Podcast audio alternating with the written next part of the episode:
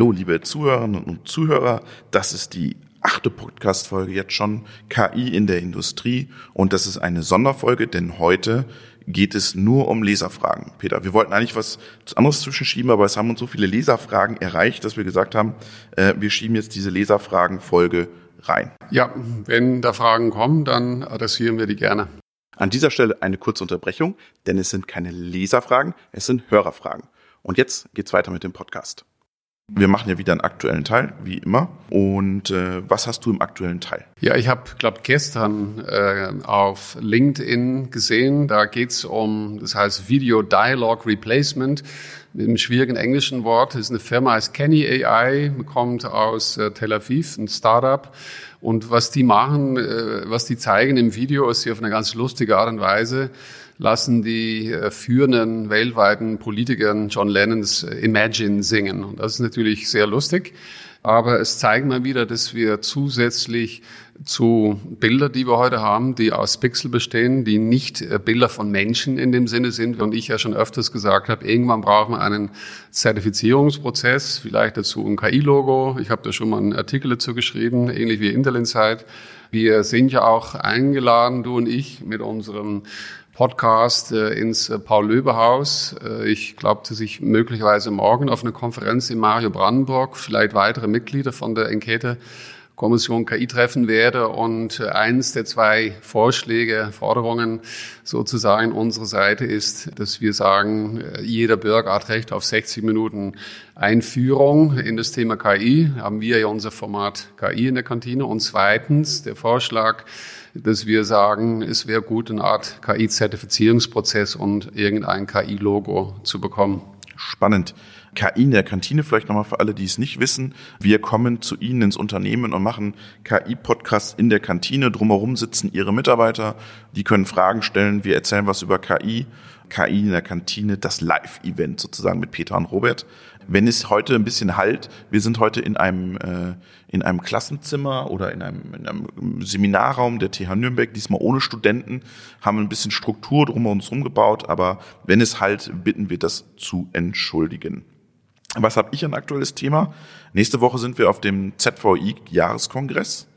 Und da wird auch über KI gesprochen, nicht nur, aber ist auch eine Session. Und ein Gast des ZVI-Jahreskongresses ist der Herr Helmrich, der Mitglied des Vorstands von Siemens. Und jetzt hat uns der Pressesprecher geschrieben, er ist optimistisch, dass er ihn in den Podcast kriegt.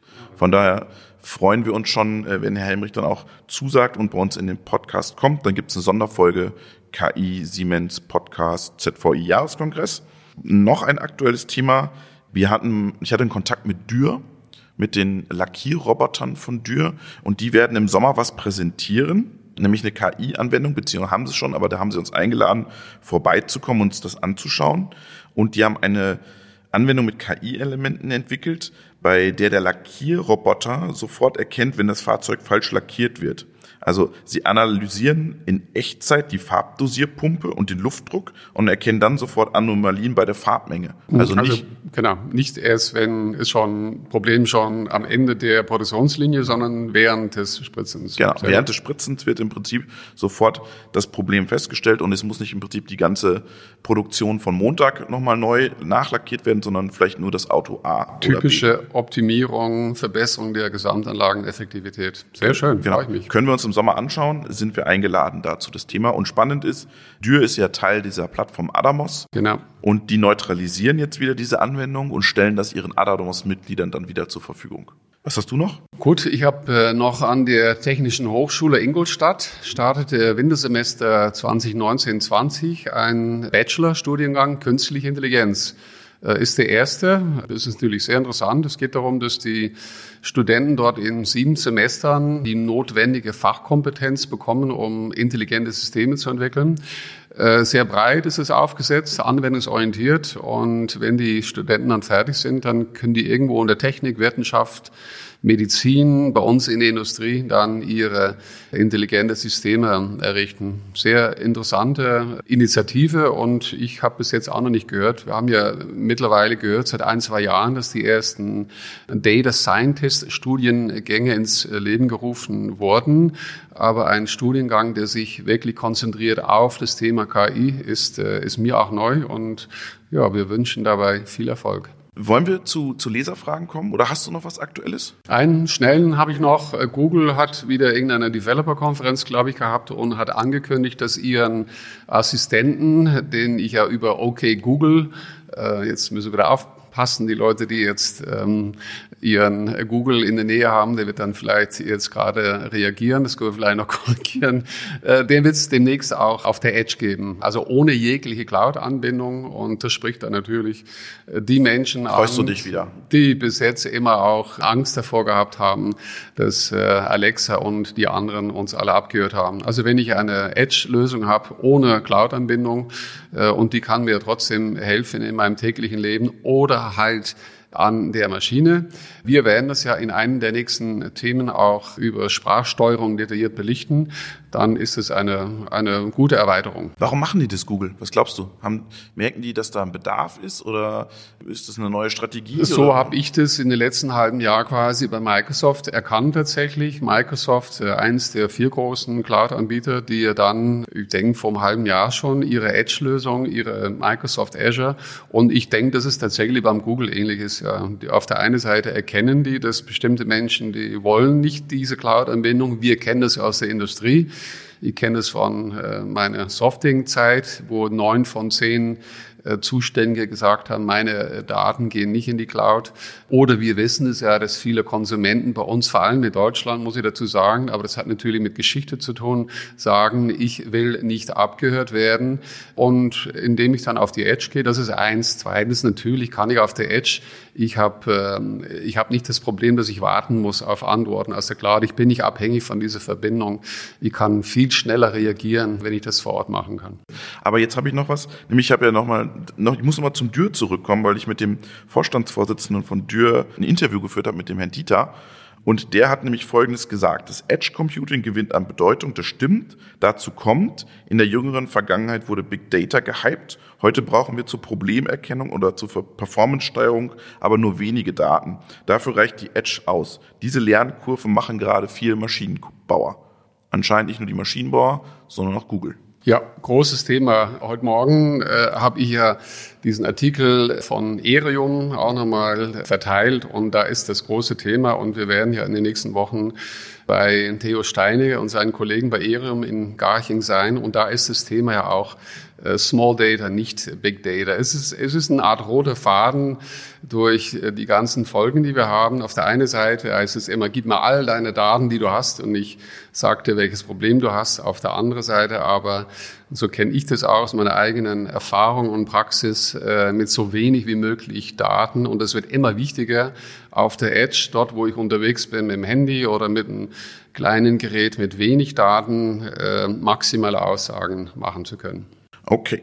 Hast du noch was Aktuelles? Sonst Nein. gehe ich rüber in die genau. Leserfragen. Erste Leserfrage ging an mich. Ich habe da mal das Thema Low-Code so in den, in den Raum geworfen und dann war die Frage, hey, was hat denn das jetzt mit KI zu tun und Low-Code? Warum erzählst du jetzt was von Low-Code und äh, machst das in einem KI-Podcast? Dahinter gibt es auch ein konkretes Anwendungsbeispiel. Ähm, und zwar versetzen wir uns zurück ins Werk von Siemens in Amberg. Da wird eins der wichtigsten Produkte von Siemens gefertigt, nämlich die Simatic-Steuerung. Und in der Vergangenheit röntgte eine Maschine alle Produkte oder alle Leiterplatten, um Fehler auszuschließen. Ein Algorithmus wertet jetzt definiert Prozessdaten aus, in diesem Fall 40 verschiedene Datensätze und gibt eine Wahrscheinlichkeit ab, ob in der produzierten Charge ein Fehler vorhanden ist. Basierend auf dieser Wahrscheinlichkeit wird entschieden, ob die Charge geröntgt werden muss oder ihm nicht. In der Vergangenheit wurden 100 Prozent der Leiterplatten geröntgt. Dieser Aufwand konnte durch den Algorithmus um 30 Prozent reduziert werden, bei gleicher Qualität. Der Algorithmus wurde über einen bestimmten Zeitbereich angelernt, Machine Learning, indem die Prozessdaten mit den Ergebnissen des Röntgenautomaten über einen längeren Zeitraum zusammengeführt wurden. So, alles klar. Jetzt eine ganz klassische KI-Anwendung. Jetzt kommt's. Siemens neutralisiert jetzt diese Anwendung und stellt es seinen Leuten zur Verfügung. Und wie neutralisiert man das jetzt möglichst schnell? Die haben ja so ein, so ein ich nenne es mal App Store, aber es ist ja viel mehr als ein App Store. Das ist ja ein, ein, ein MindSphere, ist ja ein, eine, ein riesen Map Store, App Store sozusagen und stellen das der Plattform und stellen das jetzt in diese MindSphere-Welt rein. so ein App Store lebt ja davon, dass immer schnell neue Applikationen drin sind. Und du weißt ja auch, Applikationen entwickeln dauert viel Zeit. Und dann ist man darüber gegangen oder dazu rübergegangen, hat gesagt, wir machen das mit Low Code. Also da können auch Leute, die Grunderfahrungen haben, vielleicht mit einem TIA-Portal von Siemens oder Grundlagen von Steuerungstechnik äh, beherrschen, können dann da sozusagen Anwendungen schreiben, in Anführungsstrichen, weil es ist eine grafische Bedienoberfläche, die da existiert. Und so kann man im Prinzip KI-Anwendungen schnell in den Markt bringen. Dazu kommt bei Low-Code, Mendix vor allem, Mendix ist aufgekauft worden von Siemens. Da geht es dann vor allem darum, dass KI auch im Low-Code unterstützt. Also dass auch die äh, KI-Elemente in dieser Software schon drin sind, die dann im Prinzip helfen, sozusagen Code zu entwickeln für ein bestimmtes Anwendungsfeld. Und das, und das ist nochmal spannend, das hat uns der Kollege Hülskötter nämlich mitgegeben aus München. Ja. Der hat uns nämlich noch gesagt, und jetzt haben die auch noch eine Schnittstelle zu SAP HANA. Also von daher, Low-Code ist im Prinzip eine Grundvoraus, nicht eine Grundvoraussetzung, aber kann ein Weg sein, um schnell KI-Anwendungen in den Markt zu bekommen. Ich habe das äh, Video von Michael gesehen tatsächlich. Danke dir, Michael, dass du das äh, geteilt hast und habe da verstanden, dass der, ich denke, das ist der der Gründer wahrscheinlich, ich glaube in Rotterdam, ne? Äh, der hat, der hat gesagt, wir sind alle ähm, kreierende Macher. Und genau, das Gute dabei ist auch in Bezug zur KI, dass sich ja je, ein, ein jeder Job von uns sich ändern wird, der eine mehr wie der andere. Und das Gute ist, äh, ich kann dann dadurch auch bestimmte Leute, wo der Job sich so stark ändert, dass ich sage, hm, dann müssen wir was anderes machen, ohne dass Personen jetzt von ganz unten wieder anfangen müssen zu lernen, zu programmieren. Es gibt eine bestimmte Teilgruppe von diesen Personen, die sagen, auf dieser höheren Ebene äh, kann ich sehr wohl. Ich kenne diesen Prozess, ich stehe seit äh, zehn Jahren an diesem Prozess und ich weiß sehr gut, wie ich diesen Prozess verbessern kann. Und ich kann dann lernen, vielleicht in ein, zwei Wochen tatsächlich äh, über eine grafische Art und Weise mit Kästchen, die ich aneinanderreihe, auf diese Ebene ähm, zu programmieren. Sehr gut. Dann kam eine Frage zum Thema Rapid Miner. Könnt ihr noch mal mehr zu Rapid Miner erzählen, was das eigentlich für, für ein Unternehmen ist? Und ja, haben wir gemacht. Rapid Miner gegründet, Ausgründung TU Dortmund, heute mittlerweile über 100 Mitarbeiter weltweit, USA, Budapest, London, überall vertreten internationales Unternehmen, Investment von deutschen, finnischen Firmen, aber auch von US-Firmen. Und du hast mit dem Ralf Klinkenberg gesprochen. Genau, einer der beiden Geschäftsführer. Ja. Genau, und hast dir nochmal kurz erklären lassen, was ihre Strategie ist, damit die, damit die Zuhörer nochmal verstehen, was Rapid Miner ist. Vielleicht kam das letzte Mal nicht so richtig rüber. Das hören wir jetzt mal rein. Genau, bei Rapid Miner verfolgen wir verschiedene Ansätze. Der erste Ansatz, wie Sie gerade gesagt haben, Guided Analytics, manchmal auch AutoML genannt, für automatisiertes Machine Learning, ist die Idee, möglichst schnell verschiedene äh, Modellierungsverfahren, maschinelle Lernverfahren ausprobieren zu können. Das System wählt automatisch, oder beziehungsweise der Anwender wählt aus, welche Verfahren getestet werden sollen. Das System modelliert dann mit all diesen Verfahren parallel ähm, optimiert die Parameter, zeigt nachher für jedes Verfahren, wie lange hat das Modellieren gedauert, wie genau war die Prognosegüte, so dass der Benutzer dann das beste Verfahren auswählen kann. Das bleibt aber keine Blackbox, sondern der dahinterliegende Data Mining Prozess wird dann komplett transparent auch dem Benutzer zur Verfügung gestellt, so dass man, wenn man möchte, ihn auch weiter verbessern kann manuell. Das ist verfügbar, also Sie können sagen, das ist mein Datensatz, das ist meine Zielvariable, sagen, welche Lerner getestet werden sollen und dann drücken Sie noch den Play-Knopf und dann geht euch das Ganze los und am Ende bekommen Sie halt so einen kleinen Bericht, der Ihnen genau zeigt, welcher Lerner war wie gut, der Ihnen auch die Modelle zeigt, der Ihnen zeigt, das waren die wichtigsten Einflussgrößen, ähm, der zeigt die Genauigkeiten der Modelle und der hat einen kleinen Simulator dabei. Sie können sogar rumspielen und schauen, ähm, wenn ich diese Einflussgröße so verändern würde, wie würde sich das auf die Zielgröße auswirken? Und ein Optimierer, der sagen kann, wenn das mein Ziel ist, meinetwegen jetzt ähm, minimale Montagezeit, wie wären die optimalen Parametereinstellungen dafür? Er hat jetzt nochmal von diesem Auto-ML gesprochen. Ähm, äh, das ist jetzt schon wieder sehr speziell sozusagen. Das ist sehr speziell, ja. Das ist auch nicht nur für ihn, aber es ist sehr toll, dass äh, der Rapid Miner das schon insofern auch unterstützt. Er sagt es ja, Guided Analytics ist äh, der Ansatz, über den wir ja auch, ich denke, direkt nach dem Sommer nochmal reden werden haben wir angefragt bei Frank Hutter, komme ich gleich noch dazu. Ich habe auch einen Artikel jetzt mit dem Oliver Negemann geschrieben, wo das vorkommt. Und Guided Analytics geht ja darum, dass ich quasi keinen Data Scientist brauche, sondern ich, der der zuständige Domain-Experten ist, kann selber mit Hilfe von einer Applikation den Mehrwert aus den Daten holen. Und der Frank Hodewig Leiter des Arbeits, der Arbeitsgruppe Maschinelles Lernen vom Institut für Informatik der Albert Ludwigs Universität Freiburg, der hat dazu gesagt, beim heutigen Stand der Technik hilft AutoML vor allem dem Data Scientist, dem ML-Prozess zu beschleunigen und die Resultate zu verbessern. Domänenexperten ohne ML-Wissen, ohne Machine Learning-Wissen können AutoML prinzipiell auch alleine benutzen, aber die Hilfe eines Data Scientists ist sehr hilfreich, um die Daten aufzubereiten. Also Sie sind noch nicht so weit, aber sehr wichtig ist, dass der äh, Frank Hutter mit seinem Team da weltweit führend ist. Er hat auch einen Forschungsauftrag von Google bekommen, glaube ich, letztes Jahr. Also man kann sagen, Frank Hutter, Universität Freiburg zusammen mit äh, Google, das sind die zwei mir am wichtigsten Bekannten auf diesem Gebiet. Und der Rapid Miner, der bleibt da sehr nah dran. Da kann ich heute schon das, was verfügbar ist, kann ich schon nutzen. Und dann, der Rapid Miner ist ja Open, Open Source, oder? Der, da haben wir, hast du ihn auch nochmal nachgefragt und er wird im Gartner immer ganz weit oben positioniert. Das hat mich dann nochmal, das fand ich spannend, was er dann nochmal gesagt hat. Da hören wir nochmal schnell rein. Ja, also das eine, was man halt sieht bei den äh, Gartner Magic Quadrants für Data Science Plattformen, ist Open Source setzt sich immer stärker durch. Open Source wandert quasi nach rechts oben. Sowohl innovativer, schneller bei Innovationen, als auch bei dieser sogenannten Ability to Execute, also der Fähigkeit, das umzusetzen, mittlerweile vor den großen Playern, ähm, also wie IBM oder SAS zum Beispiel, die große Probleme haben, ihre Position zu halten. Also die sind tatsächlich in den letzten beiden Jahren abgesackt, während die Open Source Player deutlich nach oben gekommen sind. Ähm, für mich ist das ein Anzeichen, Open Source bietet mehr Innovation, schafft es eben auch Innovationen Dritter zu integrieren durch die Offenheit der Plattform. Ähm, und da kommen einfach dann von der Geschwindigkeit der Innovation die großen Player, die immer noch Closed Source sind, in der Regel nicht mehr mit. Die versuchen das zu umarmen, indem sie es auch integrieren, aber wenn man sich eben Gartner anschaut und andere ähm, auch Analystenstimmungen hört, dann merkt man, dass es immer schwerer fällt, diesen standard Ansatz zu verfolgen. Aber das ist ja nicht Freibier Open Source, oder? Äh, nee, das ist nicht das gleiche wie Freibier tatsächlich. Also ähm, es geht eher darum, dass ich, es gibt da verschiedene Ansätze, aber wenn ich etwas entwickle und ich mache das Open Source typischweise, dass ich dann warte, dass wenn derjenige, der dann Änderungen macht, das wieder zurückgibt an die Community. In dem Sinne ist es nicht frei, ich gebe ein Bier aus und ich warte aber, dass ich von der anderen Seite auch ein, äh, vielleicht ein kleines Bier zurückkriege. Mir ist auch wichtig äh, noch tatsächlich, ist der Rapid Miner zusammen mit der zweiten großen wichtigen NIME, auch deutsch, beide deutsche Entwicklungen rechts oben in diesem Gartner-Quadrant. Gartner hat ja über alle Technologien weltweit immer diese Magic Quadrants und da sehe ich auf der Y-Achse immer die Vision wie sehen diese Firmen, wo es hingeht und auf der vertikalen Achse ist dann die, äh, die Umsetzung und dort erscheinen in dem Fall sowohl Nein wie in dem Fall hier jetzt auch RapidMiner rechts oben ganz vorne.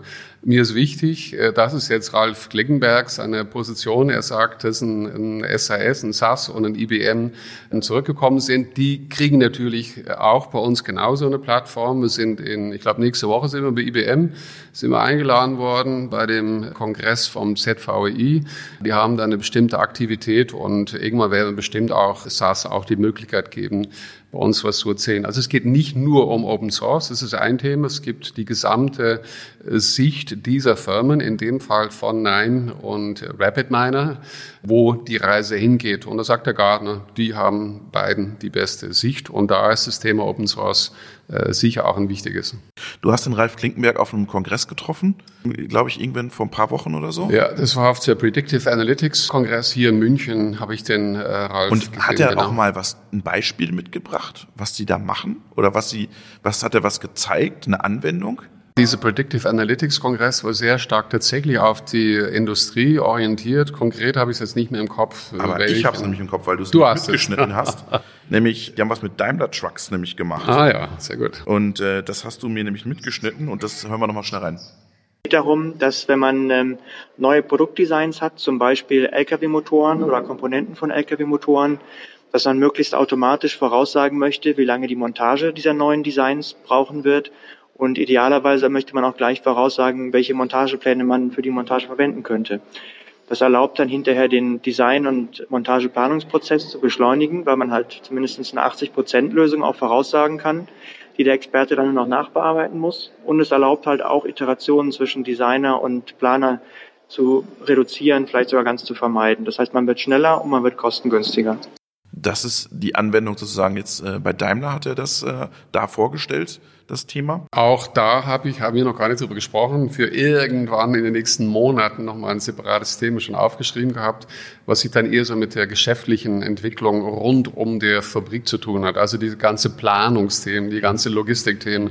Es gibt noch so viele Themen, die wir noch nie angesprochen haben. Und sehr interessant, jetzt mal zu hören, dass, äh, dass der Ralf Klingenberg äh, mit seiner äh, Rapid Miner Lösung da schon unterwegs gewesen ist. Ja. Äh, Fabrikplanung ist ein gutes Stichwort, weil nämlich die Kombination sozusagen von Maschine und Umgebung die große Herausforderung ist, wenn es auch um autonome Agenten geht und autonome Robotik geht. Wir hatten ja schon mal mit den Kollegen von Bosch dazu gesprochen. Und da gab es dann auch nochmal eine Frage, wie, wie macht man das eigentlich, diese Kombination von Maschine und Umfeld? Und da gibt's ja die Old Good Old Fashion AI, was wir damals alles thematisiert haben. Die regelbasierte, Regel. genau. Und du hast ähm, jetzt in deinen Recherchen noch einen Finnen ausfindig gemacht. Du warst total begeistert davon, als du mir das erzählt hast. äh, der Jussi Sainio äh, von Curious AI aus Finnland. Neugierige künstliche Intelligenz, genau. Genau. Und die machen, ähm, nee, ich erzähle nicht das Wort, wie es jetzt heißt, sondern sag mir doch erstmal, was sie tun. Was, was war die Anwendung? Ja, ja die, er hat ja erstmal sein, äh, seine Anwendung, sein Kunde, den er vorgestellt hat, war ja Sandvik. Sandvik, okay. Sandvik du kennst ja, die, kenn ich. Du, Minen und äh, aber auch Werkzeugmaschinen. Genau, in dem Fall sind es die ganz großen LKWs, die unter dem Boden fahren, also autonom seit 20 Jahren äh, unter dem Boden fahren, äh, haben also kein Fahrerhaus vorne drauf. Das ist ja das Thema, was auch bei uns immer gerne erzählt wird. Ne? Wenn dann in den nächsten Jahren irgendwann mal die LKWs dann äh, autonom fahren, dann, dann brauchen wir auch das Fahrerhaus nicht. Aber es wird ein ganz anderes Thema. Aber nur äh, zuerst, genau, seit 20 Jahren unter dem Boden fahren diese große Bagger, dieser LKW ist schon fahrerlos. Und das Ding ist, dass die heute, ähnlich wie wir auch gesagt haben, regelbasiert auch heute mit neuen Robotern in der Industrie regelbasiert. Das heißt, wenn ich autonom, wenn da keine Menschen rumgehen, dann kann ich das ja machen. Wenn es dann aber mal vorkommt, dass am Abend vorher trotzdem irgendeiner da durch, ein Mensch durchgeradelt ist, sage ich mal, durch diese Mine und hat vielleicht sein Radl stehen lassen, dann kommt am nächsten Tag diese LKW da vorbei und erkennt das über Sensoren, wo er zu fahren hat und sagt, oh, was ist denn das da? Das kenne ich überhaupt nicht. Jetzt muss ich leider äh, stillstehen bleiben und äh, dann gibt's ein äh, rotes Licht irgendwie in der Zentrale und dann müssen die diesen armen LKW da aus der Mine befreien sozusagen. Seine Anwendungsfall ist, und er wird es jetzt ein bisschen detaillierter erklären, mit seinem Model-Based Reinforcement Learning, das hatten wir schon mal. Was er damit macht, ist, dass wenn dann diese, dieser Minen-LKW genau auf diesen, auf dieses Fahrrad trifft, dass er dann sagt, uh, äh, was ist denn das da? Äh, Kenne ich nicht, aber, oh, dann gehe ich ein bisschen nach, zurück, gehe ich ein bisschen nach links und weiter. Also er kann reagieren auf seine Umgebung in Real-Time. Genau, und ich lasse jetzt mal den Einspieler laufen und dann erklärt er nämlich dieses Model-Based Reinforcement Learning. Genau. In supervised learning, normally it's applied to like image recognition, the, the famous results of detecting cats and dogs from exactly. images. And there, there, there you have a have the image, raw image, and then you have a label, and the label tells tells to the training training procedure whether this image contains a cat or a dog. Right. Right. Uh, in traditional uh, reinforcement learning, then uh, the key is that uh, you are try, trying to achieve some. You have an agent which is trying to achieve some some goal, some target, and you often have like this. You have an objective function, but you also have like these inter, intermediate rewards, and you try to learn the reward so that you can uh, you can know whether you're whether you, what, what should you do given some situation. So you le- learn something called a policy. So given some situation, what should the act, uh, agent do next? Right. And this has uh, uh, OpenAI and Google DeepMind uh, did nice flashy results playing Atari games, but the downside is that, that for model-free methods you require like million, millions of hours of gameplay. That's that's doable in the game world, but that doesn't really cut it if you have a right. single machine. And our, the specialty in model-based learning is that you can utilize all the available uh, context from the training data. So you try to predict all the measurements forward, and you see how they fit in. And using this information, not just the reward, uh, you can you can make a prediction model with very little data. And one also, if you keep in mind that you don't predict the reward, but you uh, just uh, predict this next states, then you can uh, build your objective function as terms of the state. So in in an industrial setting, that would, would be, for instance, the raw material prices, the energy costs, and so on. So they, they evolve uh, and change constantly. So your objective function changes. Du, du, du, du wehrst schon ab mit deiner Hand, das geht jetzt zu tief, hast du gesagt. Ja, ich habe Angst, dass wir da die Leute verlieren, ja genau. Also ich denke, äh, das Wichtigste ist, wir warten schon mal der Jan Kautnick von Nasons. Wir äh, erinnern uns, der für Festo diese ähm, Soft Robotic Hand da quasi programmiert hat. Und das ist Reinforcement Learning. Also ich setze ein Ziel, äh, und, und, und der, der Algorithmus selber, der geht dahin. Und das macht er hier ja auch. Und ich kann auf dem Weg dahin, das erklärt er jetzt gerade, verschiedene, ich sag mal, Teil Ziele noch bereitgeben. Ich kann auch mitgeben, dass ich vielleicht meine Energie minimalisiere oder. Ah, das sind diese Modelle, die er gibt ihm diesen Reinforcement Learning, gibt er diese Modelle mit dann? Genau. Also ich, äh, wir können uns vorstellen, wir sitzen jetzt an einer Anlage und äh, die Anlage ist das Modell äh, Digital Twin. Wir haben schon oft drüber gesprochen. Und äh, wenn ich das Modell dann kenne und das Ziel ist es, eine bestimmte X Anzahl von Produkten aus dieser Anlage zu kriegen, jetzt denke ich, äh, das ist jetzt noch mal ein Stückchen weiter gedacht, dann kann ich das machen und parallel kann ich als Zwischenziel mitgeben, dass ich die Energie, die ich dafür brauche, äh, minimalisiere. Sehr interessant, ja. ähnlich wie äh, wir das ja auch schon gesehen haben bei dieser Soft Robotic Hand von Festo, beide diese gleiche Technologie und wir werden noch sehr viel von dieser Technologie Glaubst hören. du, Reinforcement Learning ist mehr, wichtiger als Machine Learning? Ich denke, es ist ein Teilbereich von dem Machine Learning. Es ist ja alles irgendwie KI und KI ist ja alles irgendwie Machine Learning. Es hat ja alles irgendwie mit mit, mit Statistik und alles.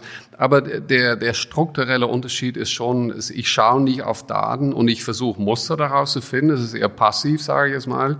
Ich drehe es eher wieder um und ich gebe mir selber ein Ziel und ich sage Algorithmus, das ist mein Ziel und schaue, dass du da hinkommst, so ungefähr. Aber er nutzt ja trotzdem noch Modelle, die er vorher sozusagen mit Machine Learning vielleicht entwickelt hat. Ja, da bin ich auch gar nicht der Richtige. Ich würde mich sehr freuen, vielleicht ist es mein Gedanke, den ich jetzt habe, wir haben ja noch so viele Ideen, die wir gemeinsam haben mit unserer KI und Industrie. Wir wollen vielleicht mal einen Kongress machen selber. Vielleicht, dass wir schauen, dass wir diese beiden Herren mal in eine Arena kriegen, irgendwann äh, zweite Hälfte des Jahres und Hörer, die sich das vorstellen können, mal einladen, die dann selber auch diese beiden Herren mal zuhören können. Und das wäre dann eine richtige Frage, die du den beiden anstellen kannst. Aber nochmal, kann ich mir vorstellen, in der Fabrik wenn ich in der Mine das hinkriege, mit den autonomen Agenten, kann es auch in der Fabrik funktionieren, das ganze ja, Modell. Und genauso hat ja letztens der Jan Kaudnick das ja auch gesagt, hat sich dann umgedreht und gesagt, schau, da stand dann so eine kleine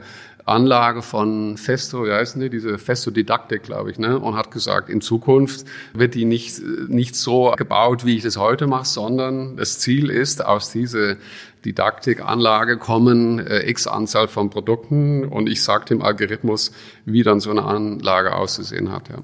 Spannend. Dann hat uns noch eine Leserfrage erreicht, und zwar auf das Thema, was ich angesprochen habe, mit diesem Labeling, dass es Menschen gibt in Entwicklungsländern, die Bilder analysieren und labeln. Label also, brauche ich für das Supervised Learning. Genau, genau. Ja. genau. Und äh, die labeln im Prinzip Ampel, Zebrastreifen, äh, Mensch, Esel, Fahrrad, und setzen sozusagen Labels, damit die, die Maschine sozusagen damit dann lernen kann. Und da gab es dann nochmal die Frage, hey, kann man das nicht automatisiert machen? Das hattest du ja auch damals angesprochen. Ist das nicht automatisiert möglich? Ja, und, und oder dann äh, die andere Möglichkeit ist dann dieses unsupervised. Unsupervised ist, dass ich halt keine Labels habe. Ich habe keine Verbindung zwischen Input, Variablen und Output. Aber das will ja nicht jeder unbedingt. Nicht unbedingt. Das hat alles seine Vor- und Nachteile und da haben wir jetzt... Da haben wir den Simon Stiebellehner gefunden genau. aus Österreich der nämlich Semi-Supervised Learning und Labeling betreibt. Und warum er das macht und wie er das macht, äh, spielen wir mal kurz ein. Genau, also Labeling ist durchaus teuer. Und zwar wird es dann besonders teuer, wenn es sich um hochkomplexe Bilder handelt. Das heißt Bilder, wo auch tatsächlich der Mensch eine relativ lange Zeit benötigt, um die entsprechenden Objekte, die auf diesem Bild sind, zu labeln. Dadurch, dass diese Arbeitszeit dann natürlich ähm, entsprechend hoch ist und insbesondere für Deep Learning Algorithmen durchaus große Datenbestände, die in die 100 bis Hunderttausende bis Millionen gehen, benötigt werden, kommt dann natürlich ein gewisses Sümmchen zusammen. Genau das, von dem handelt der Talk, nämlich Semi-Supervised Learning. Das Ziel von Semi-Supervised Learning ist jenes, dass man, wenn man denn eben ein paar gelabelte Bilder hat, aber viele ungelabelte, dass man Supervised und Unsupervised Methoden kombiniert um dann am Ende ein Resultat zu erreichen, das besser ist als unsupervised alleine und besser als supervised alleine, indem man eben Informationen sowohl als aus beiden Arten von Daten extrahiert. Ist das eine spannende Anwendung? Das zusammenzuführen? Wenn das so ist, und da gehe ich mal von aus, wie er das ähm, äh, mir erklärt hat, tatsächlich, dass ich dann unterm Strich dann vielleicht eine bessere, was heißt besser? Besser heißt im Falle von Machine Learning, und wir sprechen ja immer äh, Statistik, es geht darum, dass es akkurater ist, also mit einer größeren Wahrscheinlichkeit oder mit einer größeren Genauigkeit, dann ist das sicher äh, sinnvoll. Wir hatten ja davon gesprochen, also ich kann mich erinnern, hat er an irgendeinen Betrag hat er dann von 35.000 Euro oder so für bestimmte Bilder hat er gesagt, das ist einfach zu teuer, das geht nicht. Und so hat er für seinen Kunden gesagt, ja, wenn wir dann weniger Bilder haben, ich habe das gestern auch noch in der Präsentation gehabt, man muss immer wahnsinnig aufpassen. Und das war das Thema, was wir vor ein paar Wochen hatten, dass wenn diese Bilder dann tatsächlich äh, gelabelt werden und das ähm, passiert nicht mit sehr hoher Akku Akkuratesse, dann habe ich also falsch Labels dabei. Und wenn ich falsche Labels dabei habe, dann habe ich ein großes Problem, weil dann kann ich damit eigentlich gar nicht arbeiten.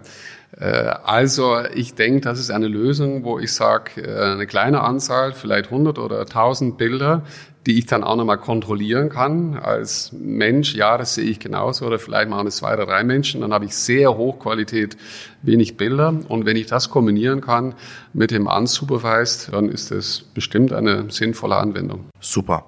Und jetzt schließen wir den Kreis nämlich noch mit den Plattformen, weil wir haben heute im aktuellen Teil das Thema Adamos gehabt und das ist jetzt keine, keine Frage gewesen aus dem Publikumskreis, sondern das haben wir uns selber noch dazu geholt, weil du gesagt hast, das war eine spannende Anwendung.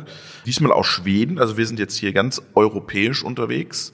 Schweden, Finnland, Deutschland, international, Österreich. Und zwar ist es der Martin Thunmann, hast du getroffen? Genau, von der Firma Crosser, ja. Crosser, genau. Und die haben eine Edge-Plattform entwickelt. Hören wir doch mal selber rein, was er erzählt und dann sprechen wir noch mal kurz ja. drüber. What we're doing is we have a platform for dealing with streaming data and integrating the streaming sensor data with the rest of the business processes. So basically an integration platform between streaming and, and non-streaming data. Uh, what we uh, provided, we have a strategy that we call bring your own AI. Really means that the customer can bring their own algorithms and frameworks, and we support anyone. So uh, that creates a freedom for our customers to develop their own algorithms. So, for instance, in the case of vision sensors, um, that's a good example of, of a machine learning algorithm that would then detect an anomaly from a video feed uh, for for a quality inspection. Uh, we have uh, customers that develop predictive and anomaly detection algorithm. They then deploy those to the edge. So we execute those trained models. So we, we don't build models, okay. but we can host and run them. And, uh, and our solution then becomes like a distribution platform for the, for the AI machine learning. And I think that's a, that's something that's not always well understood because of when you ask the data scientists, so you have built this great model. How are we going to deploy this? Yeah. And they go, that's IT's problem, right? Because they don't really have that, that figured out yet. Da lacht ihr wieder. Ja, da muss ich ein bisschen lachen. Ja, dass genau. das IT-Problem ist. Ja, ja, das Problem, das kenne ich ja. Das haben wir in der Vergangenheit, also bei Softing, bei der Industrial Data Intelligence auch oft gehört. Ich habe es äh, heute Morgen, habe ich noch einen ähm, Artikel auch von Google, glaube Google Developers gesehen, und es ist genau dasselbe. Es geht immer darum, wirklich den gesamten Prozess von A bis Z zu verantworten. Und er darf tatsächlich nicht nur irgendwo in der Mitte dabei anfangen, dass ich ein paar Daten habe und da irgendein Modell drauf machen. So, ah, schade, passiert ja was. Das ist nur ein ganz, ganz kleiner Teil. Es geht darum, dass dieser dass das Modell robust ist, dass es implementiert wird tatsächlich und dass es auch inspektiert, im Auge behalten wird. Also immer wenn sich in dieser Ökosystem etwas ändert, ich brauche einen zuständigen Menschen, der weiß, uh, wir ändern jetzt eine Maschine, einen Teil einer Maschine, wir ändern einen Prozess, ups, da haben wir doch was laufen, das müssen wir neu anschauen, weil wenn wir das nicht neu anschauen und möglicherweise die Notwendigkeit des neu trainieren, dann bedeutet das, dass der Algorithmus äh, dann auf einmal mit Anomalien kommt, wo vielleicht gar keine sind. Und von daher ist es sehr wichtig, ja. Und er ist im Prinzip eine Plattform, die ich sozusagen auf die, für meine Edges nutzen kann, wo ich meine, meine Modelle hochlade oder meine, meine, meine Bring Your Own AI sozusagen mit und er garantiert dann sozusagen eine Verteil- oder eine Anwendung, ein Deployment auf alle meine Maschinen. Also auf meine Maschine von A, B, C, D. Genau, also eine Plattform haben die, die, die ist eine ähnliche Plattform wie jetzt, du hast vorher schon Adamos äh, genannt, MySphere, es gibt hunderte von Plattformen.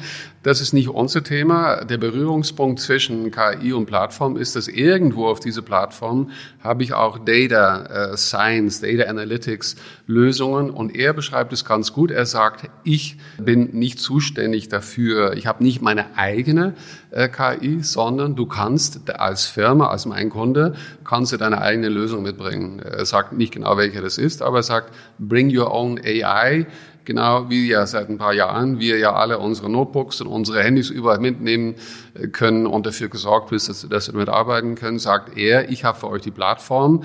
Ich sorge dafür, dass wenn ihr Modelle habt, dass die äh, auf den Edges auf der Maschine installiert werden, dass die Daten da rauskommen auf der Plattform das sieht er als seine Verantwortung. Und jetzt scharren schon die Hufen, die Kollegen nämlich, die jetzt hier Vorlesungen halten. Jetzt müssen wir zumachen mit Peter, wir müssen ausmachen, weil sonst sind wir jetzt hier gleich in der Maschinenbau-Vorlesung 2. Gut. Das war die achte Folge unseres Podcastes. Wir sehen uns wieder in Berlin nächste, nächste Woche. Woche. Berlin. Ich gehe heute Nachmittag schon nach Berlin, bin morgen auf der Rise AI, werde da auch noch ein bisschen von berichten und ja, habe mich wieder sehr gefreut. Mich auch, danke und auf Wiederhören.